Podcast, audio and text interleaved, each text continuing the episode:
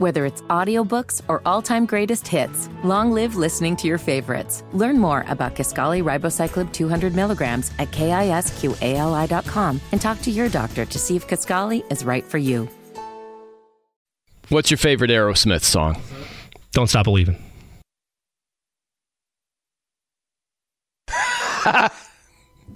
Uh, Brian, Noe, he's Jimmy Cook here on the fan. Good Lord, Jimmy. Man, oh man, I'll tell you what. I misspeak from time to time, but it doesn't always No. get turned into a rejoin. You know what I mean? No. Yeah. Look, I, in, in a way, I feel like I finally made it in infamy. Am I happy about it? No. But uh, hey, you could pick worse ways to be a part of a rejoiner. That's true. That's absolutely true. We want to welcome in JJ Stankevitz, writer at Colts.com, joins us here on the fan. JJ, how big of an offense would you put it? Let's put a scale from 1 to 10, 10 being the worst musical offense that you could have there. Saying that Don't Stop Believin' is an Aerosmith song. What do you think about that? Ooh, I mean, it's pretty. Uh, it's pretty woven into uh, American culture. That that's Journey. Ah, oh boy. Does Ah, it that's help rough. at all if I'd if with like an eight? Does it help at all Yeah. within two and a half seconds I realized the error of my ways and said no, that's Journey. Um, yes, I guess. Like, I guess if you just had gone through your entire life thinking it was an Aerosmith song, It's not what happened. just found That- out? that- that's That not. be a bit that's not what happened. For for the for the matter of context, and I didn't say this at the time, but I was trying to think why in the bleep did I think "Don't Stop Believing" was the song by Aerosmith, and where I was looking to go with when Brian asked me, well, "What's your favorite Aerosmith song?" was "Don't Want to Miss a Thing" from Armageddon, but I couldn't come up with it, and in my brain I was ah. like, "Oh, it's Don't Stop Believing," and that was not what it was. So there you go. well, there you go. I, you know, JJ, I think uh, last little layer on this. I think it's worse to realize your mistake in two seconds. That just shows how bad of a mistake it was. That'd be like saying, "Hey, hey, who won the Super Bowl last season?" And I'm like, "Oh, uh, the Lions." And I'm like, "Wait, no, no, it was uh, it was uh, the Chiefs." You know, if you realize right away, I think it shows it's a worse mistake. No. Uh, well, I mean, that's that's like a recent thing. That would be like, you know, saying like, uh, gosh, like what what's another like universally accepted thing that's widely known, and you're just like that. It'd be like saying like, oh yeah, Chicago is in Wisconsin. Oh wait a minute, Illinois. Uh, I like where you're going with that. Yeah, it is similar to that. Okay, so how about this, JJ? We were just uh, comparing notes about the rookie quarterbacks, how many starts for each of them. If we just hone in on Anthony Richardson, what would be your guess as we sit here on June 2nd? How many starts do you think he gets in the 23 season? I think just based on history, if you look at the history of top five picked quarterbacks in the la- you know since the uh, since the CBA changed in 2011 to put the rookie wage scale in, I- I think it's probably more than half the games, just because that has consistently been what we've seen from top five quarterbacks. The last top five picked quarterback to not start more than half of his team's games as a rookie would be Mahomes. Um, well, sorry, Mahomes was, a t- but he wasn't a top five pick. Excuse me. Jared Goff was the guy. He started seven games for the Rams in 2016. So, for the most part, these guys are most season or full season starters. Um, yeah, if you expanded a little bit further out to the top 10, I think you would get Mahomes in there. Uh, you know, Josh Rosen for some other reasons.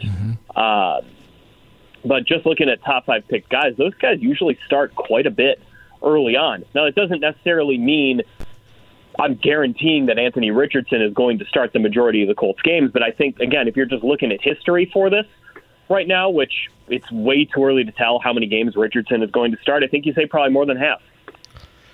Well, JJ, since we're down this rabbit hole, we might as well continue it. Uh, as we look at the different tea leaves and observations from splitting of reps and who's getting the most time out there with the ones, are we really not going to get a true feel for who has the edge or who has the upper hand until we get into the meat of training camp? Yes. Okay, yeah. Um, yeah, I mean, it OTAs. I, I really believe this. What you see in OTAs is rarely predictive to what you're going to see in week one of the regular season. You can see some flashes, but for the most part, what you see in OTAs, like what, what we're seeing with the rookies right now, like Richardson, Downs, those guys, it's kind of what we, you know, if you watch the tape, it's kind of what you saw on tape. And you can see those guys making improvements and strides. But in terms of playing time, I don't think it's really in, indicative. Like I've I've covered guys who have dominated OTAs, and then as soon as the pads go on in training camp, they kind of wither and they fade into the background. I've covered guys who you haven't noticed them in OTAs, and then all of a sudden they're not only making the roster, but they're starting week one. Hmm. It it can kind of work both ways because OTAs are not they're not meant for like true head to head competition between guys. They're meant to get base installs in, figure out how these guys need to be coached, um, and then from there, in training camp, you really start to tailor things to what those guys do best. So if Anthony Richardson fires a, a strike to Kylen Granson, you know, like he did last week, and you're like, ooh, that you know, kind of makes you sit up in your seat a little bit does that mean that those two guys are going to have a great connection this year and it's going to go, you know, for 10 touchdowns between those two guys? I, you know, maybe, but probably not. You'll probably see something different. Um, it's just it, it, these, these things are just so rarely predictive of what'll happen in the regular season because they're not designed to be like heavy preparation for week one, right? Sure, absolutely. He's JJ Stankevitz of Colts.com. I- am just curious. I love the uh, the thought about the OTA warrior that then fizzled. Can you give us an example of a guy that comes yep. to mind? Yeah, who would it be? Yep. Yeah, well, it's not anyone on the Colts, but uh, if you know the name Adam Shaheen, oh yeah, he was a second round pick of the Chicago Bears. It was the first OTAs I ever covered uh, as a, an NFL writer in Chicago and this guy, he was six seven, two seventy five, like chiseled from stone. He could run, and he lit up OTAs with the Bears in 2017. And I remember like being assigned a story. Hey, do some research on who the best performing rookie tight ends have ever been, because boy, there's a lot of chatter. Like Adam Shaheen could break that. And as soon as the pads went on in training camp, you didn't hear from him again. He barely played, and I just that uh, that one always sticks out in my mind when I think about OTAs and like the the guys who just dominate out there in shorts and helmets, and then when the pads go on and it gets really physical, it is a different game for a lot of guys. How about the opposite, where you would say it's an OTA dud, and then he just he cranked it up, he flourished when the pads were on. I, I mean, I even think back to just some of the the undrafted rookies we've seen have success here over the last couple of years. You know, last year, like you're watching OTAs and you're not totally watching the cornerbacks, um, you know, maybe outside of some one on ones, but you go down the roster and you get, you know, an undrafted free agent against an undrafted free agent. You kind of, you know, look down, you scribble some notes about what you saw previously. Um, I didn't notice Dallas Flowers until training camp. And then I was like, ooh, this guy can run. This guy's got some talent in him. He makes the roster, uh, you know, winds up setting an NFL rookie record for yards per kickoff return.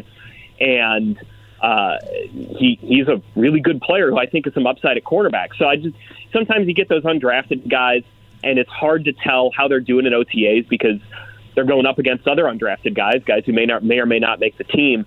And then when training camp rolls around, you start to really notice those guys. JJ, is there a set checklist or a set just internal checklist in your mind as you're evaluating the status of Shaq Leonard and of Jonathan Taylor. More so Leonard because it feels like this year compared to last year, there is more of a sense of patience both from him and the Colts to make sure he doesn't come back too soon. Is, is there a certain checklist that you're monitoring for? Okay, this is nice progress and we're getting things along as we get into training camp and as we get into the preseason. Yeah, I mean, I think the obvious answer is it would be awesome to see him out there on the practice field before OTAs and minicamp wrap up but I am not. My level of worry with Shaq Leonard is not going to increase if we do not see him on the field during OTAs or minicamp, and that that's just because again you're talking about taking a cautious approach here. That's what Shaq Leonard needs. That's what he admitted he needs after last season when he said, you know, I rushed back too quickly. I tried to get on the field because I, I wanted to compete with my teammates, and I, it was really hard for him to not play last year. Um, But for him, I really do think training camp is going to be when we're going to really start to know okay, what's his status? Is he going to be ready for week one? How is he going to look when he does get on the field again?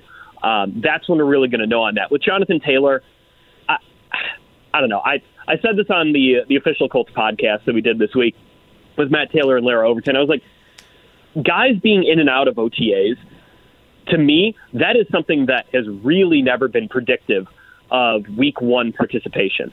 Like Jonathan Taylor not participating, okay. Does JT really need to participate in OTAs right now? Right. Probably not. So if there's any risk of further injury or a guy not being 100% for training camp by getting him out on the field for OTAs, you hold him out. And if that risk is 1%, you hold him out. So I just I don't read too much into who is and who isn't participating during OTAs.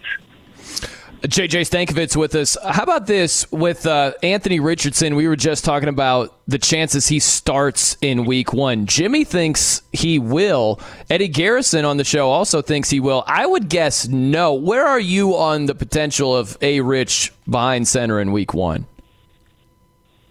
Uh, I probably am on the fence. Like you see, you see some of the just the natural ability, just seeing it out there.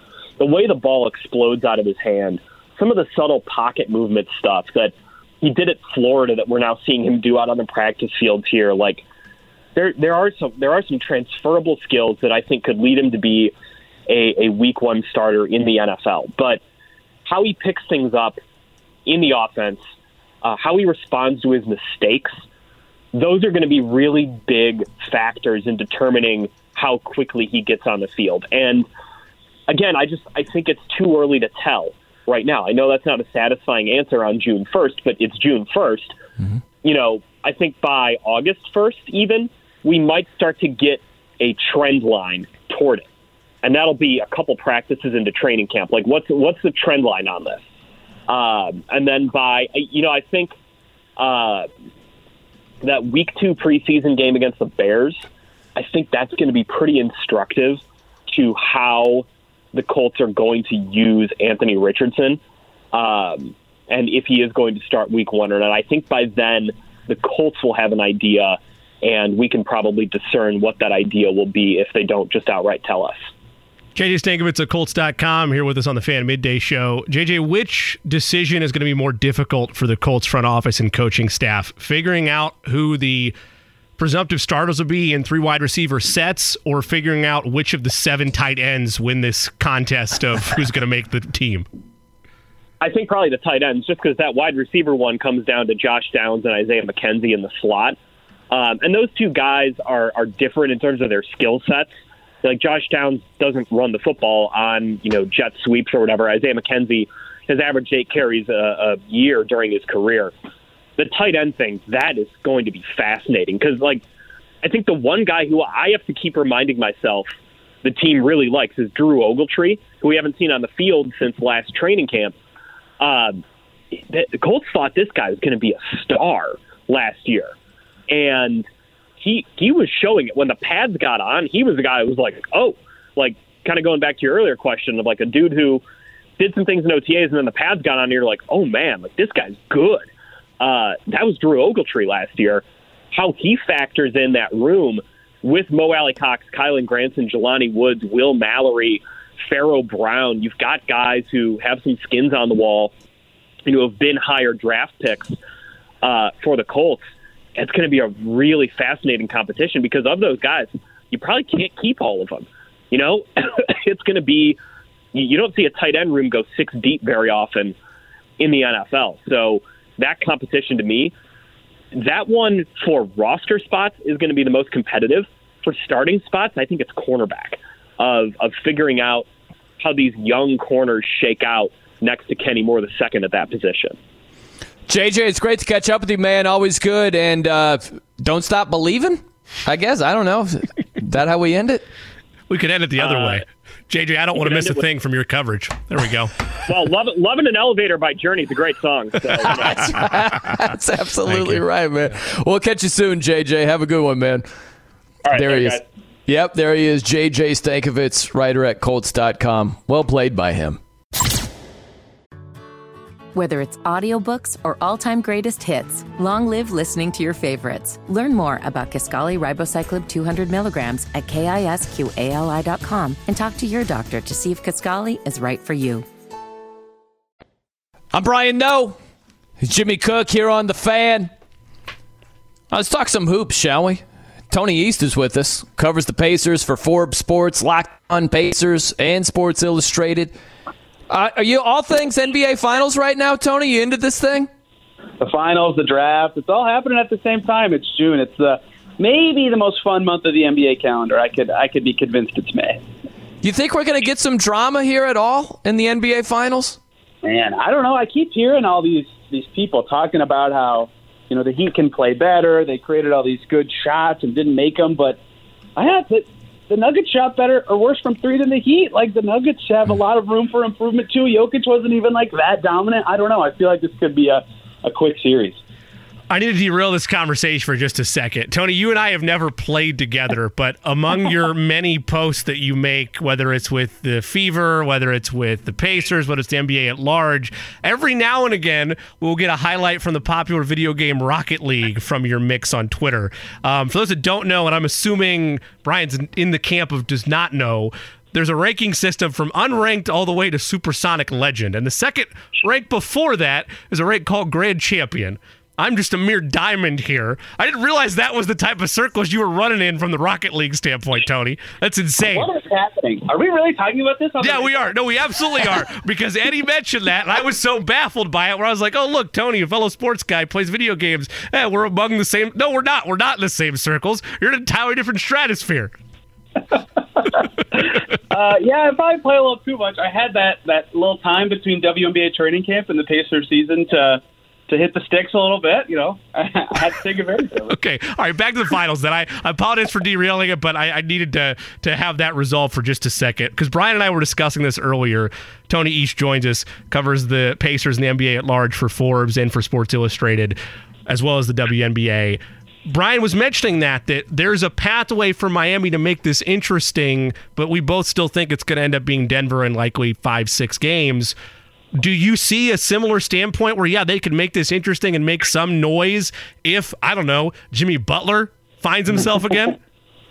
yeah, that was the weirdest thing, right? That Jimmy Butler was not not the Jimmy we've seen in the playoffs. It's weird because obviously he was amazing against the Bucks, a big reason that upset happened, but you know, Caleb Martin was just as good against the Celtics. Like nobody was dominant, dominant against the Knicks. Jimmy's been amazing, but a lot of the narrative about his postseason kind of propped up by the first round. And that's not to dump on him. He's been incredible. The Heat are in the finals for a reason, but he's got to be better than 13, 7, and 7 if they want any chance of winning because, you know, you look at the score, like they lost by, what was it, 12, 11? Like that seems close, but you guys watched it. It never felt like the game was even kind of that close in the second half. I mean, the Nuggets just ran away with this game. And they shot terribly from from three. Despite that happening, Jokic was just a ho hum, twenty seven point triple double. It felt like he could play better. Like Bam was great for the Heat. Of course, they'll need that to repeat, but they're going to need a lot more because I think the Nuggets have just as much room to grow as the Heat, and I think that starts with Butler. But even Martin, who was amazing in the conference finals, only three points. That's not going to cut it. Zero for Max Strus. I mean, obviously those guys weren't making shots, but they need a lot, a lot more to keep up because the Nuggets made it look so easy last night. He's Tony East joining us here on the fan. What's your explanation for this? Because you go back to the previous series where Jimmy was largely good, sometimes excellent against the Celtics, but I think it was game six. Stan Van Gundy pointed it out. He's like, he looks intimidated tonight. And then last night, as you were talking about, he scores 13 points, and his role players couldn't hit shots. like I don't know why he's deferring to guys that aren't getting it done. I know he li- likes to get his teammates involved, but when you're filing for the Himmy Buckets trademark and your teammates are struggling, what's your theory as to why he doesn't take over sometimes in those instances? Yeah, it's funny that the the him phrasing got that high up that it's being trademarked. I, it's a good question, right? It's not even like the Celtics obviously were sending more attention his way, but it's not like it was like hard double teams or anything. And you know, I think that seeing Martin do well last round and Vincent and Strus, like he figured out that he doesn't have to be dominant all the time or really forcing his own shot. That's not really the player he's ever been. And uh, he couldn't really do that against the Nuggets either, and it, it, it hurt that a lot of those guys that were so good earlier in the postseason, outside of Haywood Highsmith, who was their second leading scorer, I think. I mean, we just weren't doing anything. It made it a lot harder for him. And the other thing is, the Nuggets are a really good team at playing without fouling. I think that that's kind of been a talked about storyline. Only two free throws for the Heat in the whole game, which is crazy to look at. But you know, if, if he's going to be a guy who's living at the line and gets zero free throw attempts, their whole team got zero free throw attempts. Like a lot of his impact is going to have to be creating his own shot or creating shots for his team. And he led them in assists, sure, but he's got to be more forceful with his own scoring. And he's a minus 17. They got smoked in his minutes. They've got to figure mm-hmm. out how to get him going and how he can get the Heat going because if he can't be at the line as much, if he's not going to be the the Himmy Butler that he's self-described himself as, they're going to need more from guys who you can't reasonably expect more from. So he's just got to be better in, in many ways. Tony, I'm right there with you in terms of Miami's offense potentially not being able to find itself in such a way that will make this a high level competitive series. I do think, and this is what's been the main catalyst for the Heat the entirety of this run, their defense could be able to make things interesting on that front. But even where there were windows where it looked close, but you're right, it never really felt close yesterday, they still allowed Denver to shoot 50% from the field. They committed 15 personal fouls as a team what went wrong in your mind defensively for Miami? And is this just a matter of Denver's a buzzsaw and there's not a lot of options here for the Heat? Or can we expect some type of return to form or, or leveling up from Miami as this series progresses? Yeah, 62% on twos the Nuggets were in this first game, and they, didn't shoot very well from three. It's interesting looking at the Heat, like Spoelstra, a fantastic coach. Obviously, he's been well acclaimed for what they've been doing in this postseason, but – you know, it's harder to do what he's really good at, which is like mix and matching your schemes and matching your lineups to what you know style you're going to play at a given time when you can't go zone as much against Denver because Jokic, who can shoot threes and pass it to anybody and just break your entire defense, can do exactly that. Like one of their most successful stretches last night, early in that fourth quarter, I think they got it like ten or nine. It was was like a Haywood Highsmith at the top of a three-two zone guarding Jokic, and for a hot second it worked. They got it closer, like I just said, and then the Nuggets just immediately figured it out and scored. It's like if you can't turn to those tricky little zones as much as you have in past series, it's going to be really hard for them to figure out exactly what they can do better defensively. Like Michael Porter, Jamal Murray combined four for 18 from three. That's not that might not happen again the whole series. So Denver, I, or excuse me, Miami. I don't know what the the answer is going to be defensively. Like Jokic has just kind of busted everything that's come his way this whole postseason. Anthony Davis couldn't do anything. The Suns couldn't do anything. So uh, Spoelstra's the guy who's creative enough to figure it out. Maybe it's more multi-big lineups or something to, to, to both give him two men on him and see size. I don't know because he just tore up everything they did, and the fact that they can't turn the zone as much when Jokic is in the game kind of hinders the creativity that they've had this whole postseason. I was thinking about this too because this is the first time an eight seed has been in the finals since the 99 Pacers were there. And so Miami, they could well be on their way to getting smoked in the finals here. So what would make you feel worse if you're Boston you know, is it that the team that beat you goes on to win it all and you think, man, we could have won it all? Or is it getting beaten by a team who goes on to get smoked? And that's what happened to the Pacers. Like, they lost to the eight seeded Knicks, and the Knicks go on and they get boat raced by San Antonio. And I don't know, would, would it make you feel better or worse if the Knicks went on to win a championship and you could say, well, at least we won to a team that won it all? Or do you look and say, we missed our chance, we could have won it all? Which makes it feel worse in that instance? Yeah, a lot of teams in the East are going to feel bad if uh, he get boat raced in this finals, right? Like the Bucks have to feel just like they probably felt better at first seeing them go through the whole East, but man, if they get run in the finals like this, I mean, no one in the East is going to feel good. I was actually looking back at this 99 finals. The Knicks did not score 90 points in a single game that wow. finals, right? They, they just got run over by the Spurs that year. And the Heat, I think, are better comparatively than that. Like, they had a really interesting year because two seasons ago, they made the conference finals. They lost to the Celtics in seven, obviously, but they were a really good shooting team and their defense was awesome. And their shooting went away this year. And then the postseason, it returned, right? So they look more like the team they were two years ago that was at least close to this level. So, like, I, I, obviously they were an eight seed for a reason. They only won 44 games, but they're a lot better team, I think, than their record kind of suggests. So I don't think you can be like too embarrassed if you're any of these teams. I mean, the Celtics were just one game from the finals with like a rookie coach and a lot of changes this year. It's not. They were in the finals two years ago. I don't think they specifically should feel too bad about this, but you know, the other teams that just got. I mean, the, the Knicks and Bucks looked hopeless against these guys, and now the Heat have no chance against the Nuggets. I mean, maybe it just speaks volumes about how good Denver is and how good Jokic truly is in this postseason. That no matter what competition's in their way, they, they don't lose at home. They just take care of business. Their system doesn't look flashy or complicated, but it's just better than whoever they're playing. So maybe it's more on Denver, but Miami certainly an interesting eight seed right now. Tony, for years during the height of the Warriors dynasty, before it was Kevin Durant, but when the roster was built around them executing at an extremely high level in the draft, I wanted to point and say, well, there's your blueprint if you're a small market team. All you need to do is be efficient in the front office and in the draft. But the pushback to that would be A, they got very, very lucky with Steph Curry, and B, it is Golden State. It's still a major market. People are going to want to come play there. With Denver, I feel like that's closer again, where if you're a team like the Pacers or a team that is on the outside looking in, that knows they need to do very well in the draft to contend for a title someday, Denver is a team you can look at. Is Denver closer because of they're not quite the major market that a LA or New York or a Boston or Golden State is? Or is it still, well, yeah, they built things the right way in the draft, but they got really lucky with Jokic, so that's not a proven science for being successful if you're a smaller market team? Some of both. Like, if you want to just compare it to the Pacers, you know, Halliburton at 12, 11, wherever he went, they didn't actually pick him. Of course, the Kings did, but, you know, like getting a stud that late is still really important, and getting a young player you can have for years because of restricted free agency is really important, even if it's at 41 during a Taco Bell commercial like Jokic, or however you end up getting Halliburton early in his career. But I mean, looking at Denver last night, only two of the eight guys they played they signed to a contract, right? And that's Bruce Brown and Jeff Green, who aren't even like you know any franchise, even small market teams would have a chance at those guys. The other six they either drafted or traded for using their own picks or using their successful veterans. So yeah, if you're a team like the Pacers, of course, the, the best blueprint you could possibly have to win a championship is draft the best player on the planet with the 41st overall pick, whatever. But in hmm. general, you nail your picks and you get guys who fit together via the draft.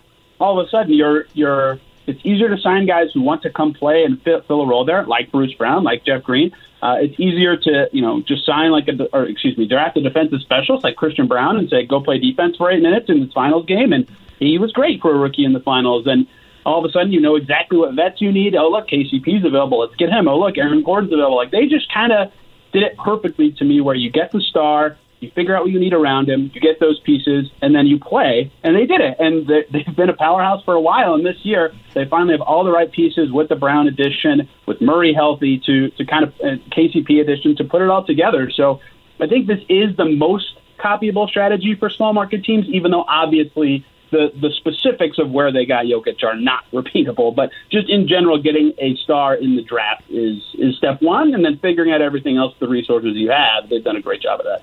I thought the Pacers would just draft Zach Edey and he morphs into Jokic. No, uh, you know, I think Edey's. Uh, maybe not quite the NBA talent that Jokic is, but uh, he's got another couple years at Purdue to maybe grow his game a little bit, improve that, I suppose. No, I hear you, man. How about this with uh, Adam Silver, the NBA commissioner, talking about the looming Ja Morant suspension? Uh, first off, how long do you think it's going to be, and what do you make of the make of the commish saying we're not going to announce it now? out of respect to the finals teams, but we've uncovered a fair amount of additional information and just like what it what well how do you think he handled that? Yeah, I think that that sort of signals it's either going to be an extreme punishment or a light punishment, not just like some run of the mill expected thing. If it's going to be delayed timing wise on purpose, like Mike Golic Jr. put it perfectly. He tweeted that this is like when your parents text you, call me instead of just calling you, right? Like that's the perfect way of describing what's actually happening here. They're like, hey, Ja, we're, this is coming at some point. I think it has to be really serious for a million reasons liability, precedent, uh, safety of John Morant and the people around him. I mean, it has, I think it's going to be pretty significant. I don't have like a great guess of actual games in my head. 25, 30, that almost seems too light. But it seems like it has to be pretty serious. The first one, whatever they they said it was eight, but it was only like two because he already had missed six. Like that, that was not enough, obviously. So I think they have to be way more serious this time. The Grizzlies already suspended him immediately, right? The day it happened. So they they obviously had enough information to make that call. So yeah, I think I think it's going to be pretty significant. One of the longest suspensions for an NBA player like of my entire life. Uh, and you know, Silver's kind of had this rep of soft on players at first, but a repeat offender here, I think it's going to be pretty significant, especially given the way he kind of handled it yesterday. Whether it's audiobooks or all-time greatest hits, long live listening to your favorites. Learn more about Kisqali Ribociclib 200 milligrams at kisqali.com and talk to your doctor to see if Kaskali is right for you. What do you envision the cost would be if the Pacers were intrigued by Brandon Miller, Anthony Black, or Cam Whitmore if they were wanting to try to move up a couple of spots? Well, what type of obviously we're, we're speculating at that point, but is it draft capital? Is it having to move some roster spots? Where, where do you envision a pathway if the Pacers decide, you know what, we like what's available in that three to five range? Yeah, three. I think three specifically, given how the guys who really know the draft, right? Your ESPNers, your Wasserman, Vecenies, the guys who really know it are talking about how NBA teams have this cutoff after Miller. Now, that's going to be a more significant trade than you know four, five, sixes for Whitmore, one of the Thompsons, whoever they they may like, and uh, getting up to three it, it would be pretty expensive. Seven would obviously have to be in there. I'm assuming several more picks would have to be in there. Likely a pretty dang good player too. I mean, when there's tiers like this, the end of a tier is just really hard to trade up to. And throughout the history of the draft, like moving up, I think is way more expensive than than people realize. Like especially in a draft like this, where there's really good talent at the top, like it's not just going to take a pick and two late picks and like a young player that you know is kind of cast aside. Like it's going to take some serious stuff. It might take future picks as well to kind of do something like that. Like the last time Seven specifically was involved in a serious trade, it was the Jimmy Butler trade when he went from the Bulls to um, to Minnesota. He got traded with the 16th pick for seven and Zach LaVine and Kris Dunn, who was one year removed from being the fifth pick. So essentially, the seventh pick and two other really good lotto picks were involved there to go from seven to a good player. Like I kind of think that's kind of what it would take to get to three.